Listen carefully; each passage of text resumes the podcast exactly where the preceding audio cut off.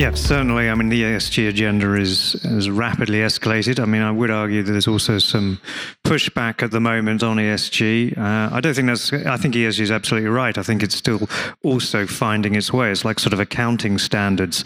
The world changes. You try things. It needs to evolve, uh, and people learn how better to measure and how better to judge and how how to assess returns.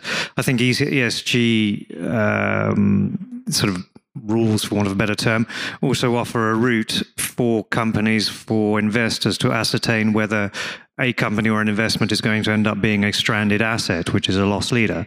And so I think that's kind of the direction where we're, we're trying to get to. Um, there are mistakes being made along the way, but it is heading that way.